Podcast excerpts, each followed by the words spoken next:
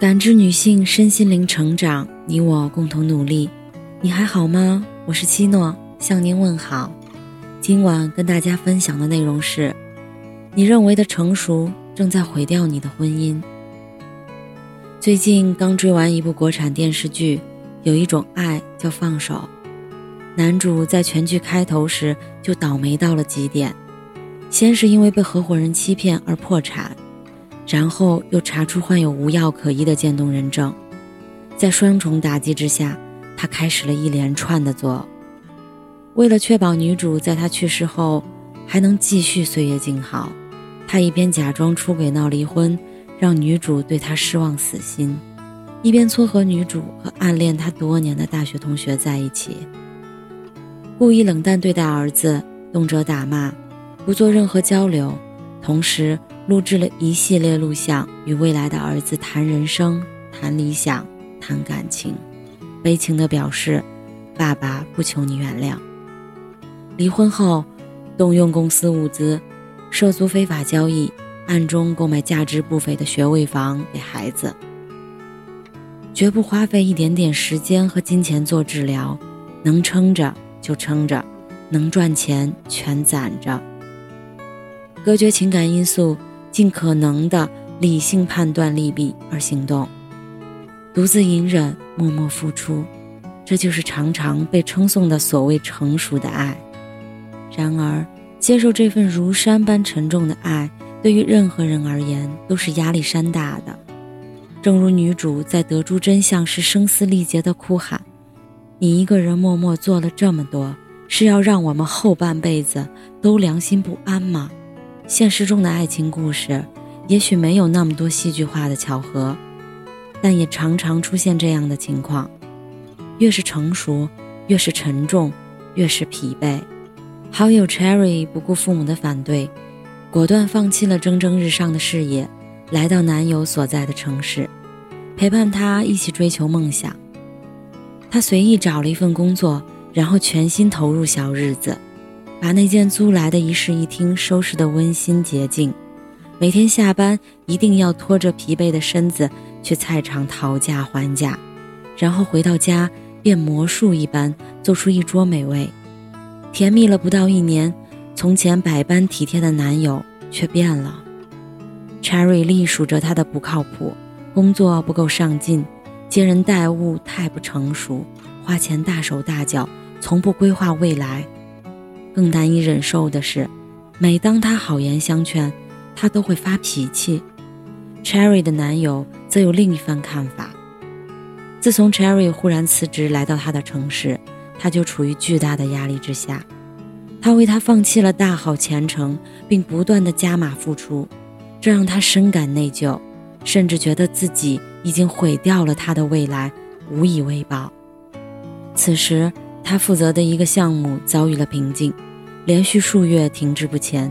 这对他而言，不仅是事业上的打击，还引发了更深层的罪恶感。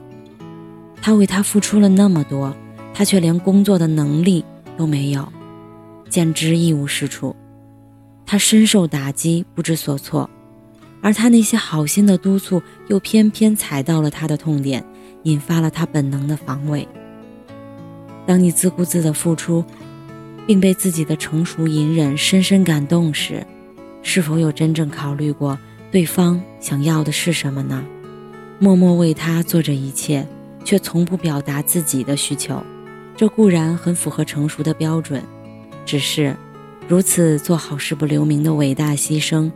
常常会被辜负，你以无限付出的姿态占据了道德上的正确性，对方只好在两难之中二选一，要么勉强领会你的好，要么做一个不知感恩的小人。亲密关系需要双方的互动，而过度的付出，与其说是满足了对方的需求，不如说是陶醉于自编自演的独角戏，以至于忘记了对方的存在。既没有给对方空间来表达爱，也没有给自己机会接受爱。爱的方式有很多，付出并不是唯一一种。如果你的付出总是得不到想要的回应，不妨先暂停那些大爱无私的行为，重新考量你和对方真正的感情需要。我们经常听到这些成熟的观念，往往带着一种僵化的防卫色彩，有着太多的一定和必须，画地为牢。比如，女人三十岁不结婚就很难找到好的对象了，男人必须要有钱才能谈感情。他们可能来自于一个人在成长经历中对父母的人生观、价值观的认同。假设一个孩子出生于保守的家庭。从小被教育要安分守己，看到的也是父辈为了生活而妥协忍耐的生存状态；而另一个孩子出生于包容性强的家庭，总是被鼓励去多尝试自己感兴趣的事情。那么，两个孩子对待世界和自我的态度肯定会有很大差异。虽然他们的观念大多是直接沿袭了父母，还没有经历过自己的亲身验证。而在婚恋问题上，找个实在点的对象，不要瞎折腾，就是很多父母反复告诫孩子的金玉良言。与这句话同时出现的，还有“人无完人，差不多就行，别要求太高”，条件太好的人你抓不住。成熟又现实的将这些观点奉为圭臬，严格执行，有很大概率降低风险。找到一位适合结婚过日子的对象，获得一份看起来很安稳的感情。不过，这样的关系容易趋于僵化、死板、沉闷，因为在拒绝风险的同时，你拒绝了更多的可能性，甚至没有考虑自己真正想要什么。这就像是做一份朝九晚五的工作，每天规律的上下班，见相同的人，按时领工资、交社保。它固然可以带来足够的安全感和稳定感，但若一辈子都做着同样的事情，只因为坚信唯有这样才不会饿死，未免有点可惜。另一种心理动因是害怕像父母一样软弱、无力自保，遭遇相似的失败。朋友 Alice 就曾经为自己立过这样的规矩：找男朋友绝对不能找和他爸爸一样的渣男。在他六岁时，爸妈因为爸爸的婚外情而离异，他跟着妈妈生活，十多年来一直听着妈妈的抱怨，而妈妈每次数落完爸爸的不负责，一定会语重心长地告诫他：“你以后啊，千万别学我的样子。”爱丽丝坦言，被别人告白时，她的第一反应不是欣喜或惊慌。而是极度理性、冷静地分析未来发展的利弊风险，但迄今为止，她并没有发现一个完全没有渣化可能性的男人，因此也从来没敢接受过任何人，即使是他暗恋多年的男生。成熟常常被当成一个保护壳，以规避风险，似乎只要抑制住自然流露的感情，就真的不会再有软肋。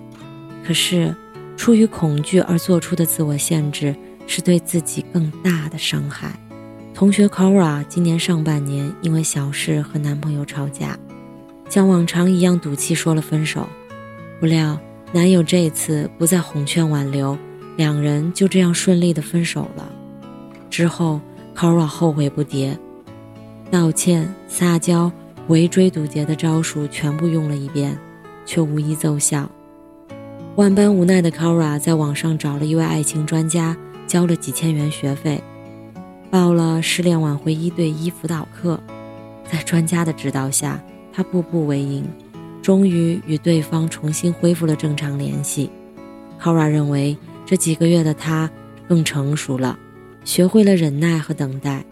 虽然过程虐心，但很有必要，因为要是表现的太过主动，就会一直处于被动。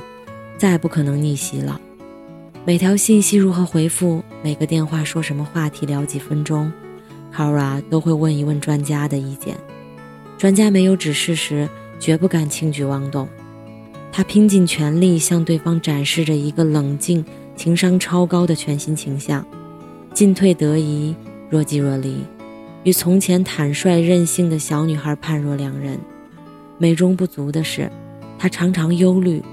如果没有了专家的指导，她真的有能力维系住这段感情，永远不做错事，不踩雷区吗？其实，当他完全按照那些理性的建议而行动，努力做一个成熟的人时，已经远离了真正的自我，而戴着成熟的面具建立起的关系也岌岌可危。假如爱情是一场游戏，这种做法就好比严格按照攻略来完成通关，斤斤计较着某个选项可以增加几个参数值，触发哪个枝节情节。却无暇享受游戏本身带来的喜悦和成就感。只要内心还充斥着焦虑不安，再成熟也无法获得关系中的主动权，只好通过掌控、角色扮演等小心机小手段，暂时缓解一下不安全感。比如故作深沉，让对方猜不透，以引发对方的好奇心和征服欲；比如暗中调查对方的动向，以制定对策；又比如。平时保持好强自立，偶尔故意表现得楚楚可怜，通过反差萌激发对方的保护欲。在亲密关系中，像小孩子一样任性妄为当然不可取，但打着成熟旗号的过度隐藏、苦心经营，也是不能承受之重。自我是关系的基石，拒绝做自己，真正和谐的关系就无从建立。真正的成熟，不是向某种价值观妥协。然后循规蹈矩地过着一种看起来正确的生活，相反，它不仅与约束无关，更是动态的，充满各种可能性的。一个成熟的人会自由地选择自己真心想要的，而不是被那些必须所束缚。和男友抱头痛哭之后，Cherry 痛下决心，找了一份自己真心喜欢的工作，并拿出本来打算存着结婚的积蓄，报了一个。眼馋已久的烘焙班，工作日忙得团团转，休息日也要上课，连续几天没空做家务是常事。没想到的是，家里仍然一尘不染，冰箱里也总塞满了各色食物。有时加班到深夜，回家甚至还能喝上男友煮的银耳汤。不再全身心无底线的付出之后，她和男友反而都轻松了很多，感情危机自动化解。原来，适时自私一点，比一味的成熟隐忍更能带来幸福。爱丽丝纠结了许久，终于接受了一份感情，心中依然有着强烈的不安和怀疑，生怕幸福忽然化为泡影。不过，他也学着越来越多地把注意力放在当下的美好感受上，而不再纠缠于那些似乎暗藏危机的蛛丝马迹。爱情永远有着不稳定性，风险客观存在，但每个成年人都有创造和选择的能力，不必因为怕受伤而成熟的待在安全区。长期躲在面具下的 Kora 还是受不了了，他极不理性的约了前任出来，抛开了所有的沟通技巧，一边大哭一边倾吐积压已久的心里话，然后竟然出奇的轻松和释然。原来让他放不下的，并不是这个人本身，而是与他相关的那些情绪和感受。只不过他之前忙于变得成熟，把挽回视为终极目的，没有留意内心已经发生的改变。成熟的亲密关系也是有着诸多可能性的，你尽可按需选择，可以亲密无间，也可以各自保有很大的空间。可以理性的谈话，也可以感性的表露情绪，并不需要永远保持看似良好的状态。当然，前提你愿意对自己负责，坦然的接纳创伤和恐惧，并主动去化解。当你把所有的“我必须”都转化成“我选择”，你就真的成熟了。感谢您的收听和陪伴。如果喜欢，可以关注我们的微信公众号“汉字普康好女人”，普是黄浦江的浦，康是健康的康。添加之后，您还可以进行健康自测。我们下期再见。